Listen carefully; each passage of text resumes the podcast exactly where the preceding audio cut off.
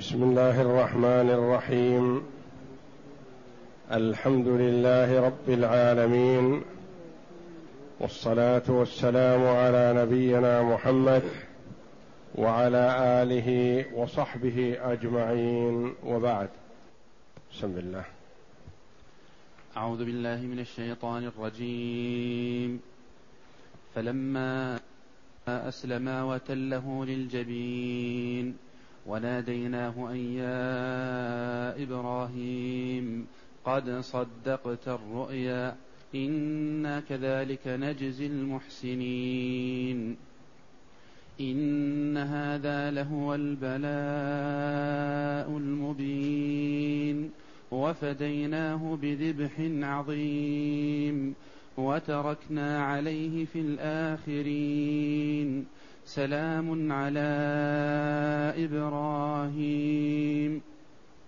كذلك نجزي المحسنين إنه من عبادنا المؤمنين.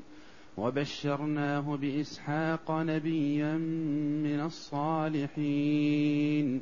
وباركنا عليه وعلى إسحاق. ومن ذريتهما محسن ومن ذريتهما محسن وظالم لنفسه مبين. هذه الآيات الكريمة من سورة الصافات جاءت في سياق قصة إبراهيم عليه السلام مع قومه وبشارته بالغلام وابتلائه بذبح ولده. ومناداه الله جل وعلا له في الفداء عن الذبيح. قال الله تعالى فبشرناه بغلام حليم فلما بلغ معه السعي قال يا بني إني أرى في المنام أني أذبحك فانظر ماذا ترى. قال يا ابت افعل ما تؤمر ستجدني إن شاء الله من الصابرين. فلما اسلما وتله للجبين الآيات. فلما اسلما ألف التثنية هذه لإبراهيم وابنه. إبراهيم أسلم لله جل وعلا وأقدم على ذبح ابنه. والذبيح أسلم لطلب أبيه فيما أمره الله جل وعلا به. أي استسلما لأمر الله وأطاعاه وانقادا له وخضعا أسلم استسلما وقيل أسلم أي تشهدا شهد أن لا إله إلا الله. إبراهيم تشهد للذبح والذبيح استشهد شهد أن لا إله إلا الله لتكون آخر كلمة يقولها في الدنيا كلمة التوحيد. ومن وفق لأن تكون كلمة التوحيد هي آخر كلمة يقولها في الدنيا دخل الجنة. أسلم أي استسلم وانقاد وخضع. أو أسلم يعني شهد أن لا إله إلا الله. إبراهيم شهد أن لا إله إلا الله من أجل الذبح واسم والذبيح ايا كان إسماعيل أو إسحاق. شهد أن لا إله إلا الله لتكون آخر كلمة يقولها في الدنيا. فلما أسلما وتله للجبين وناديناه أن يا إبراهيم. فلما لما لها جواب. أين جواب لما؟ قيل هو محذوف. فلما أسلما ظهر صبرهما. أو فلما أسلما أجزلنا لهما الأجر. أو فلما أسلما فديناه بذبح عظيم. قال البصريون جواب لما محذوف يفهم من السياق. وقال الكوفيون الجواب فلما أسلما ناديناه أن يا إبراهيم. نقول لهم ما تقولون بالواو هذه؟ وناديناه. قالوا هذه مقحمة. ورد عليهم بأن الواو من حروف المعاني لا يجوز أن تزاد يعني لها معنى. ما يصلح أن تكون زائدة. وقال بعضهم ومنهم الأخفش فلما أسلم الجواب لما تله للجبين.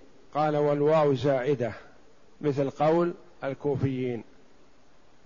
فيرد عليه بما رد على الكوفيين. ولعل الجواب هو ما ذكره البصريون بأنه مقدر. فلما أسلما أجزلنا لهما الأجر أو فديناه بكبش أو بذبح أو ظهر صبرهما وتله للجبين تله تله بمعنى صرعه وأسقطه. وألقاه ورماه على الجبين. الجبين أين هو؟ الجبين قيل للمرء جبينان وهما جانبا الجبهة مما يلي الصدغ. هذا هو الصدغ وهذا الجبين. وهذا الجبين الآخر جبين يمين وجبين شمال مما يلي أعلى الجبهه صرعه وأسقطه على جبينه يعني جعل جبينه مما يلي الأرض. ولم يسقطه على قفاه فيكون وجهه في وجه إبراهيم عليهما السلام. بل جعل وجهه إلى الأرض حتى لا تحمله رؤية وجهه إلى الشفقة والحنان عليه ثم التوقف عن الذبح أو ظهور جزع الإبن يحمل أباه على التوقف. فألقاه على الأرض وجعل وجهه مما يلي الأرض حتى يسارع في تنفيذ أمر الله جل وعلا.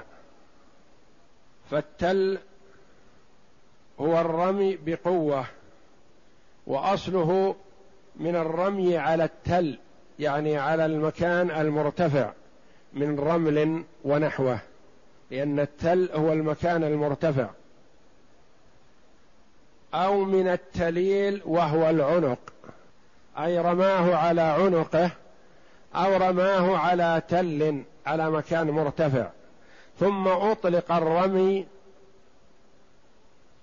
كل رمي على قيل له تل وإن لم يكن على مكان مرتفع. أصل تله رماه إلى في مكان مرتفع ثم استعمل في كل رمي.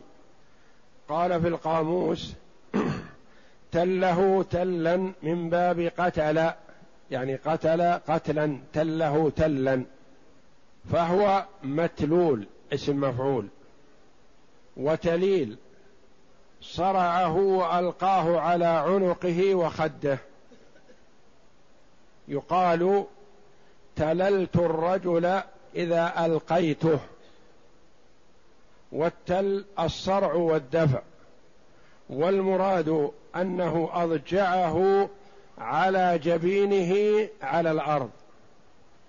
واختلف العلماء رحمهم الله في الموضع الذي أراد ذبحه فيه. فقيل في مكة حول المقام.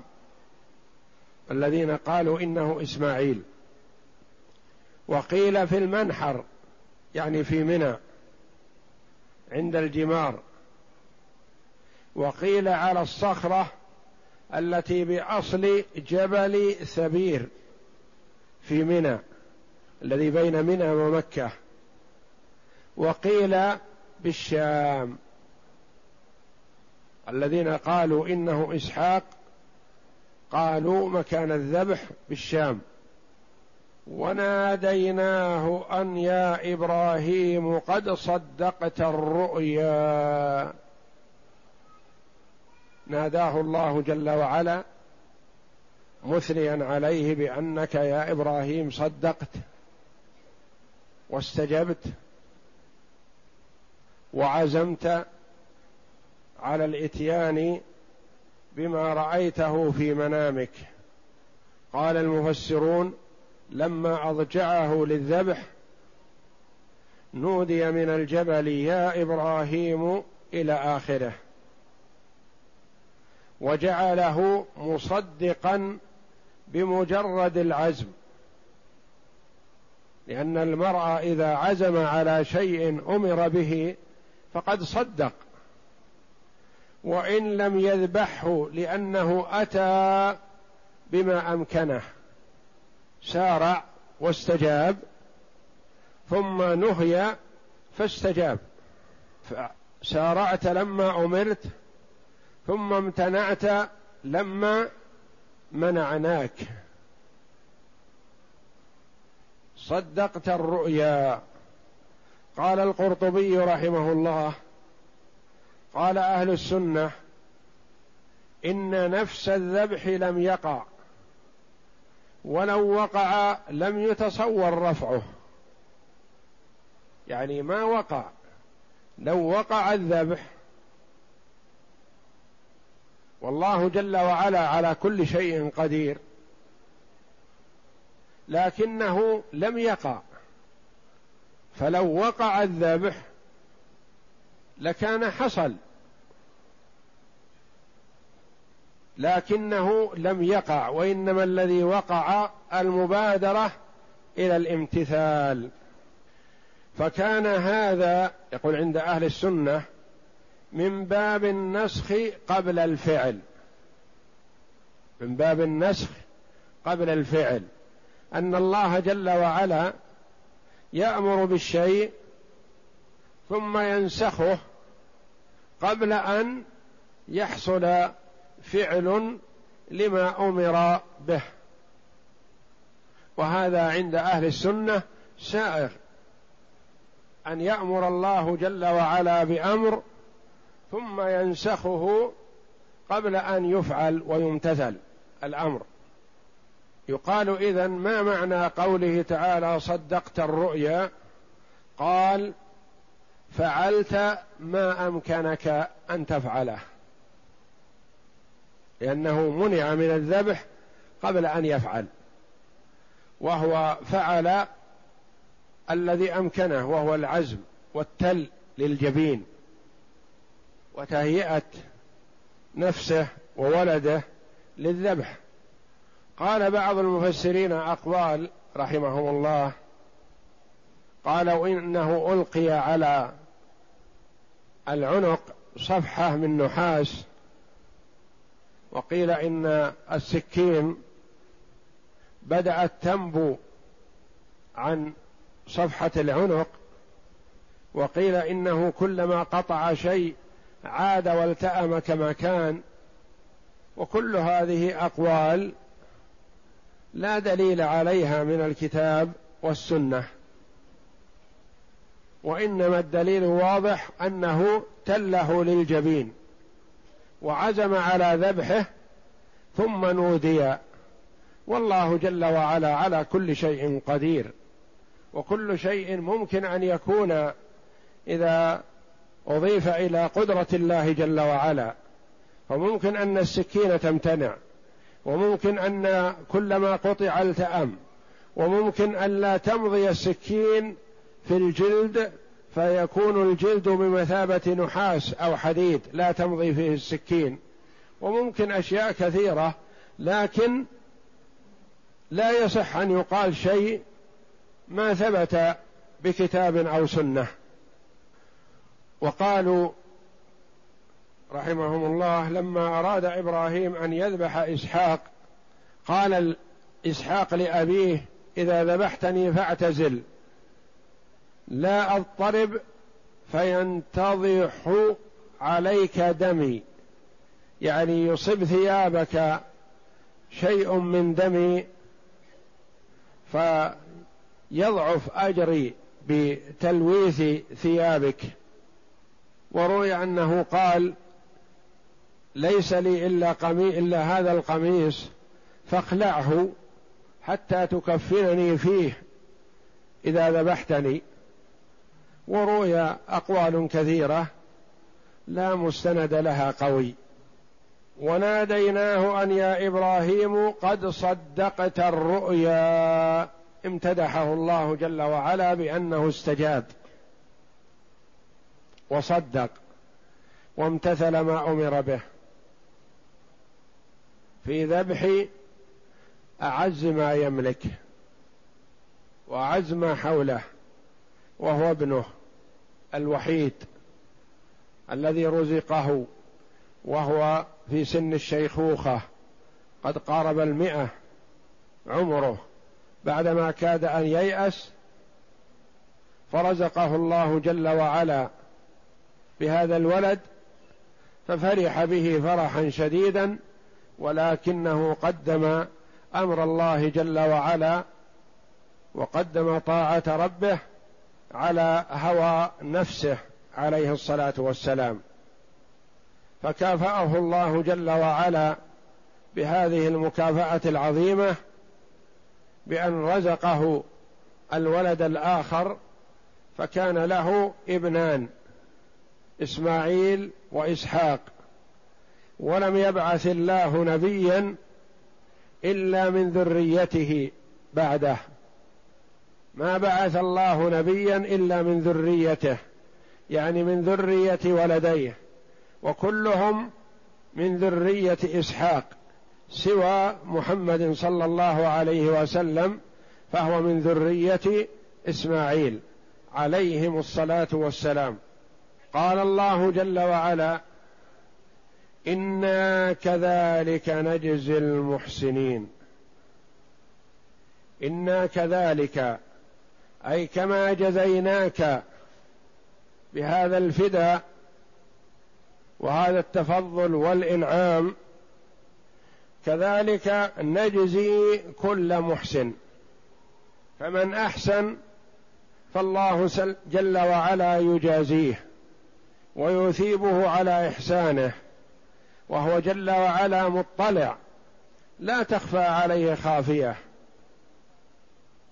يثيب عبده على ما قدم يعطيه الجزاء العظيم على العمل الصالح كما أنه يطلع على عمل عبده السيء فيعاقبه عليه إن شاء وإن شاء جل وعلا عفا وتجاوز. فهو جل وعلا يثيب على العمل الصالح ويضاعف. وأما في جانب العقاب فالله جل وعلا قد يعاقب المسيء وقد يتجاوز عنه. كذلك نجزي المحسنين. وكل من أحسن في عمله جازاه الله جل وعلا وخاصة في أحوج ما يكون العبد إلى الجزاء إذا كان في حالة شدة. في حالة ضيق في حالة بلى فالله جل وعلا يلطف به ويثيبه على عمله الصالح. إن هذا لهو البلاء المبين. يعني هذا الحقيقة هو الاختبار العظيم. هذا هو البلاء. فالبلاء والابتلاء بمعنى الاختبار. فالله جل وعلا يختبر العباد بما شاء من أنواع البلاء. فمن العباد من ينجح ويوفق ويأخذ الدرجة العالية في هذا الامتحان فيربح الدنيا والآخرة. ومن العباد من يبتلى بالنعمة أو بالنقمة أو بالمصيبة فيخفق ويخسر بهذا الدنيا والآخرة. والموفق من وفقه الله جل وعلا. والبلاء المبين يأتي بمعنى الامتحان. والامتحان يكون بالخير ويكون بالشر. ويأتي البلاء بمعنى النعمة. يقال أبلاه الله ابلاء وبلاء إذا أنعم عليه. فيقال أبلاه الله بهذه النعمة العظيمة يعني أنعم عليه. فكلمة البلاء قد تطلق على الخير وعلى الشر وقد تطلق على الخير فقط. وقد تطلق بمعنى الامتحان والابتلاء والاختبار وقد تطلق بمعنى النعمة والعطية والمنة من الله جل وعلا. كما قال الله جل وعلا ونبلوكم بالشر والخير فتنة وإلينا ترجعون أي نختبركم بالخير ونختبركم بالشر. ثم بين جل وعلا ما أنعم به على إبراهيم وابنه فقال وفديناه بذبح عظيم. فدينا إسماعيل الذي أمر إبراهيم أو إسحاق الذي أمر إبراهيم بذبحهما فديناه بذبح. الذبح اسم للمذبوح يعني بشيء مذبوح ولم يسمه جل وعلا. فقال بعض المفسرين هو كبش. جاء لإبراهيم من الجنة بعد أن ربي وغذي بالجنة أربعين خريفا. فهو عظيم يعني شريف وجزاء عظيم من الله وليس المراد عظم الجسم فهذه لا تدل على عظم وشرف الذبيحة ونحو ذلك. فقد يكون الشيء كبيرا وهناك ما هو أصغر منه ويكون أغلى ثمنا. لكن قال وفديناه بذبح عظيم أي ذا قدر وشرف وقبول عند الله جل وعلا. فقيل إنه كبش أرسل إليه من الجنة. وقيل تيس وعل. انحدر عليه من الجبل بإذن الله جل وعلا. ويسمى التيس الجبلي يعني يختلف عن التيس الإنسي. هذا تيس وحشي يعني من الوحوش من الظبا الذي هو الوعل. قيل قد بقي قرناه معلقين على الكعبة إلى أن احترق البيت في زمن ابن الزبير. لما رمي رميت الكعبة بالمنجنيق من قبل الحجاج احترق بعض أجزاء فيها. فاحترق ذلك الرأس والقرنان معه. فروي عن ابن عباس رضي الله عنهما أنه قال والذي نفسي بيده لقد رأيت لقد كان أول الإسلام وإن رأس الكبش لمعلق بقرنيه في ميزاب الكعبة وقد يبس من طول المدة. وقيل إن هذا الكبش لم يأكله الآدميون لأنه كان على قول أنه من الجنة وما كان من الجنة لا تؤثر فيه النار شيئا. فغير صالح للطبخ فأكلته الوحوش والسباع والطير ولم يأكل منه الآدميون. قال بعض المفسرين رحمهم الله لما ذبحه إبراهيم عليه السلام قال جبريل الله أكبر الله أكبر الله أكبر. ثم قال الذبيح لا إله إلا الله والله أكبر. ثم قال إبراهيم الله أكبر ولله الحمد. قال فبقي هذا سنة. أي يسن أن يؤتى بهذا التكبير على هذه الصفة. الله أكبر الله أكبر الله أكبر. لا إله إلا الله والله أكبر. الله أكبر ولله الحمد. وروي عن ابن عباس رضي الله عنهما أن رجلا جاءه قال نذرت لأذبح نفسي. فقال ابن عباس لقد كان لكم في رسول الله أسوة حسنة ثم تلا وفديناه بذبح عظيم فأمره بكبش فذبحه. وقد استشهد أبو حنيفة رحمه الله بهذه الآية في من نذر ذبح ولده أنه يلزمه ذبح شاة ويكفيه عن ذلك. وتركنا عليه الأمم المتأخرة التي تأتي بعده. ماذا ترك الله جل وعلا عليه؟ سلام على إبراهيم. ترك الله جل وعلا السلام عليه في الأمم كلها. وحببه الله جل وعلا إلى جميع طوائف أهل الأرض. إلى مسلمهم وكافرهم إلى كتابيهم وإلى عبدة الأصنام والمشركين. كلهم يدعي أنه على ملة إبراهيم. اليهود والنصارى يدعون ذلك ومشرك العرب يدعون ذلك والمسلمون يدعون ذلك وهو الصحيح والصواب كما قال الله جل وعلا إن أولى الناس بإبراهيم للذين اتبعوه وهذا النبي والذين آمنوا. يعني الذين اتبعوا إبراهيم. سلام على إبراهيم. يعني هو مفعول تركنا. تركنا عليه في الآخرين ماذا؟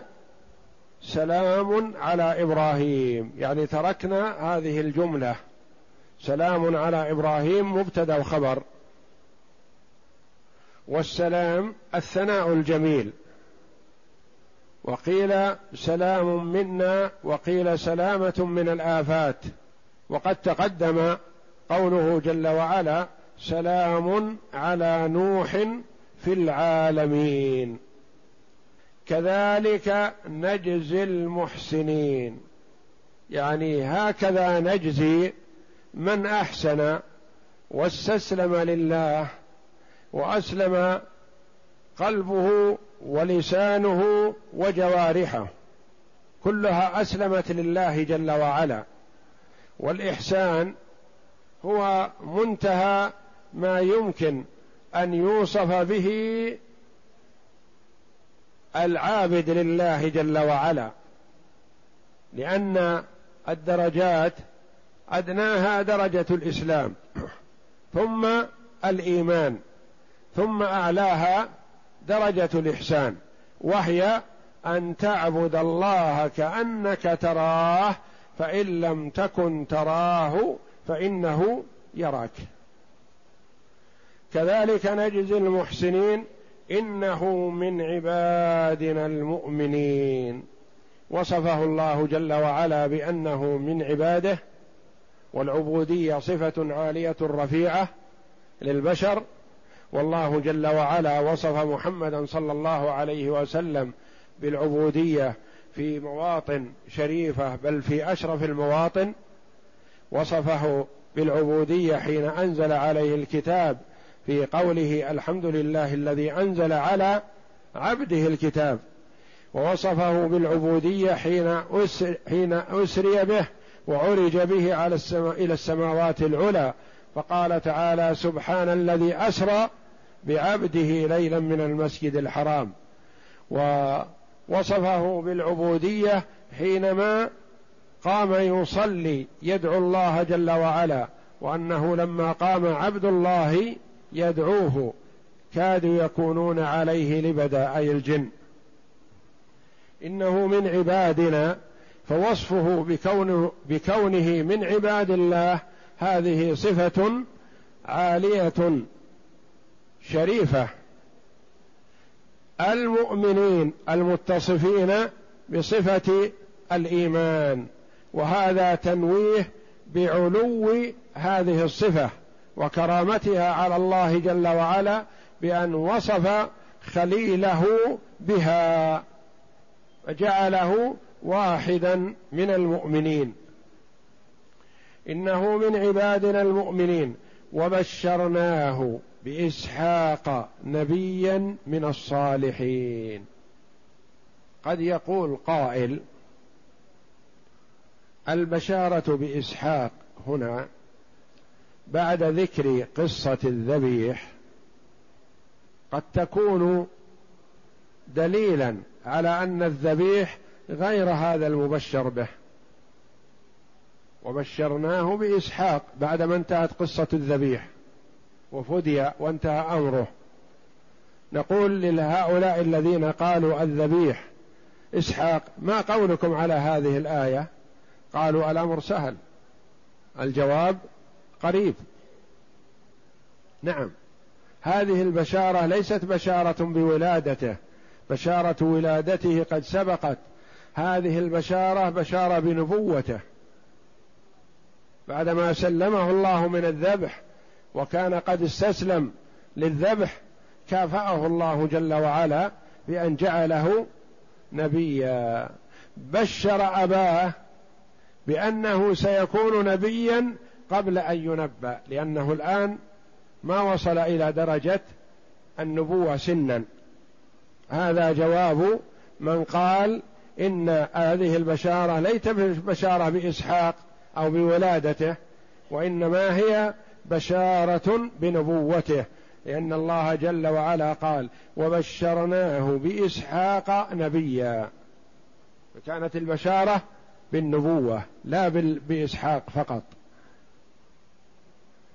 والذين قالوا هو إسماعيل قالوا هذا دليل لنا لأنه بشر بهذا الولد بعدما انتهت قصة الذبيح. الآخرون قالوا ليست البشارة هذه بالولد وإنما البشارة بالنبوة. كافأه الله جل وعلا وكافأ أباه بأن بشر أباه بنبوة هذا الغلام الصغير الذي في سن الثالثة عشرة مثلا أو أقل أو أكثر بشره بأنه سيكون نبي. وبشرناه بإسحاق نبيا من الصالحين.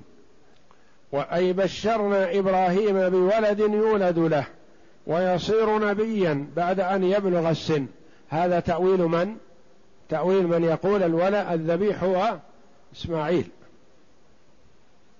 أي بشرنا إبراهيم بولد يولد مكافأة له. لهذا الفعل الذي فعل بشر بإسحاق. الذين قالوا إن إسحاق هو الذبيح قالوا بشر بنبوة إسحاق. نبيا من الصالحين. قد يقول قائل كيف يوصف بأنه من الصالحين وهو نبي؟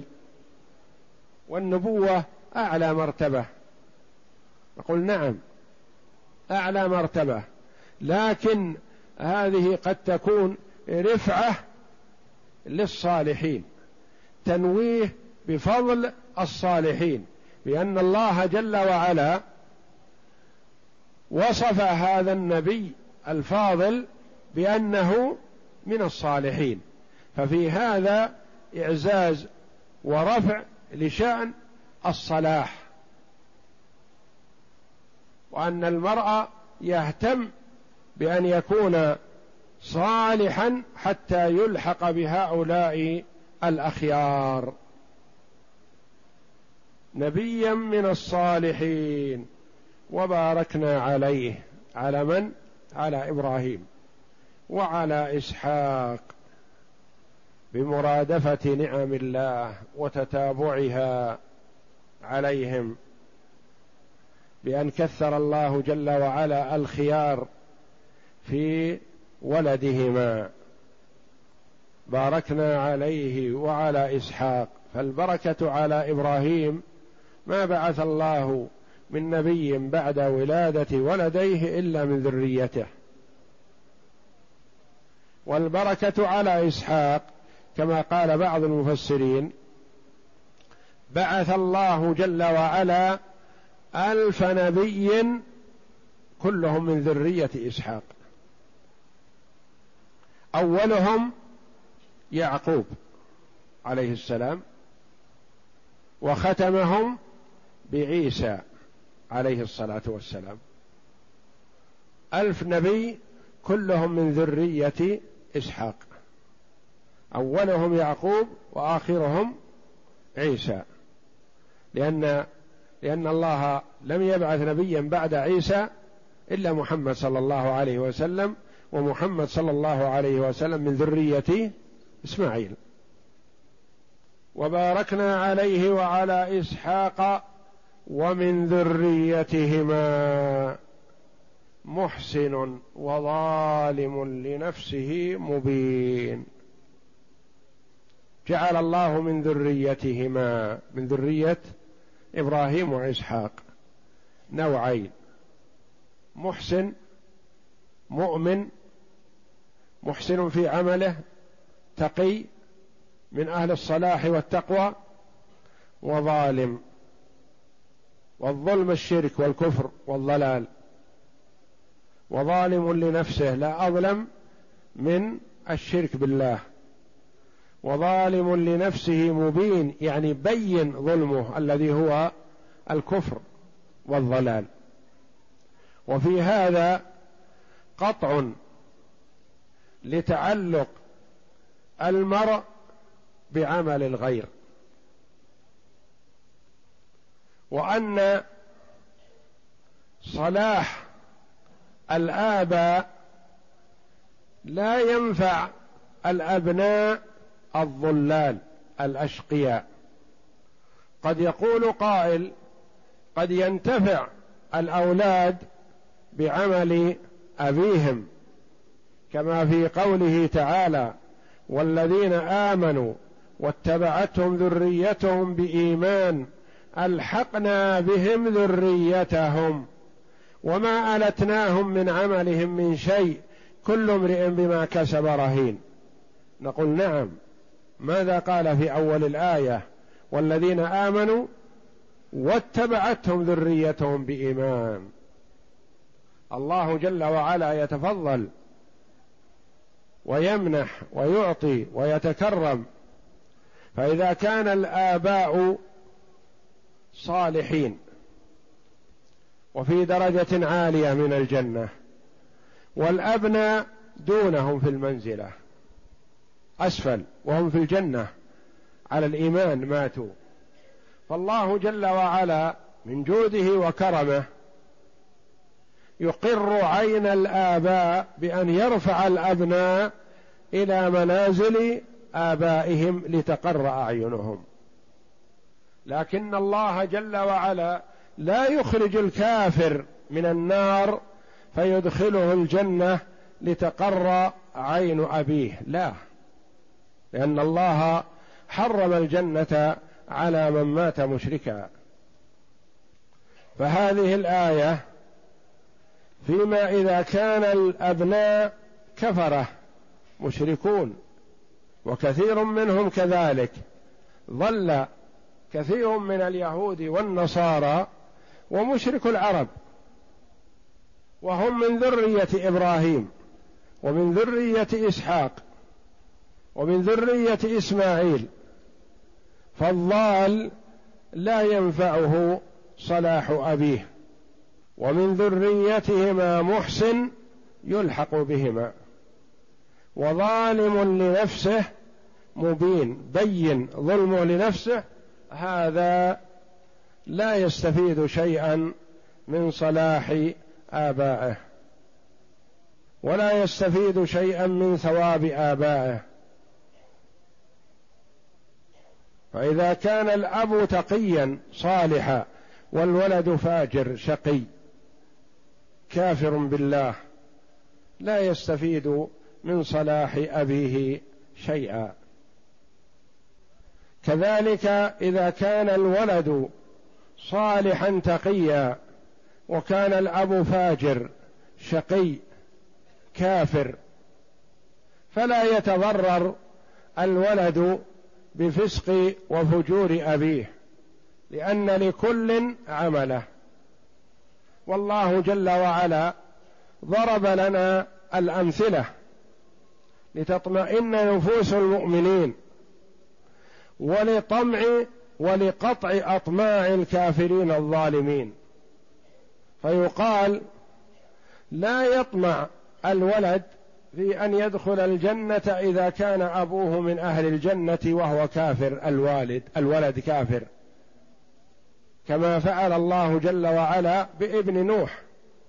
الابن فاجر والولد والأب صالح. سلام على نوح في العالمين. كذلك إذا كان الولد صالحا تقيا والوالد فاجر فلا يتضرر الولد من فجور أبيه كحال إبراهيم عليه السلام مع أبيه. وكذلك إذا كانت الزوجة صالحة والزوج فاجرا شقيا فلا تتضرر الزوجة بفسق وفجور زوجها كحال امرأة فرعون. قالت رب نجني من فرعون وعمله ونجني من القوم الظالمين. كذلك إذا كانت الزوجة فاجرة والرجل صالح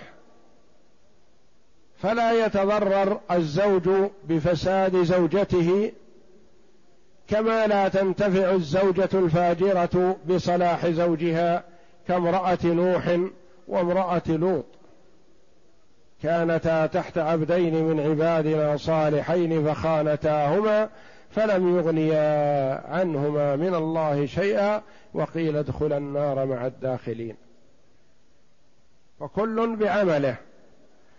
قال الله جل وعلا هنا ومن ذريتهما محسن وظالم لنفسه مبين. فالله جل وعلا أوجد الذرية الكثيرة من ذرية إبراهيم وإسحاق وجعلهم قسمين لا يتضرر أحدهما بفساد الآخر كما لا ينتفع الفاجر بصلاح الآخر. والله أعلم. وصلى الله وسلم وبارك على عبد ورسول نبينا محمد وعلى آله وصحبه أجمعين.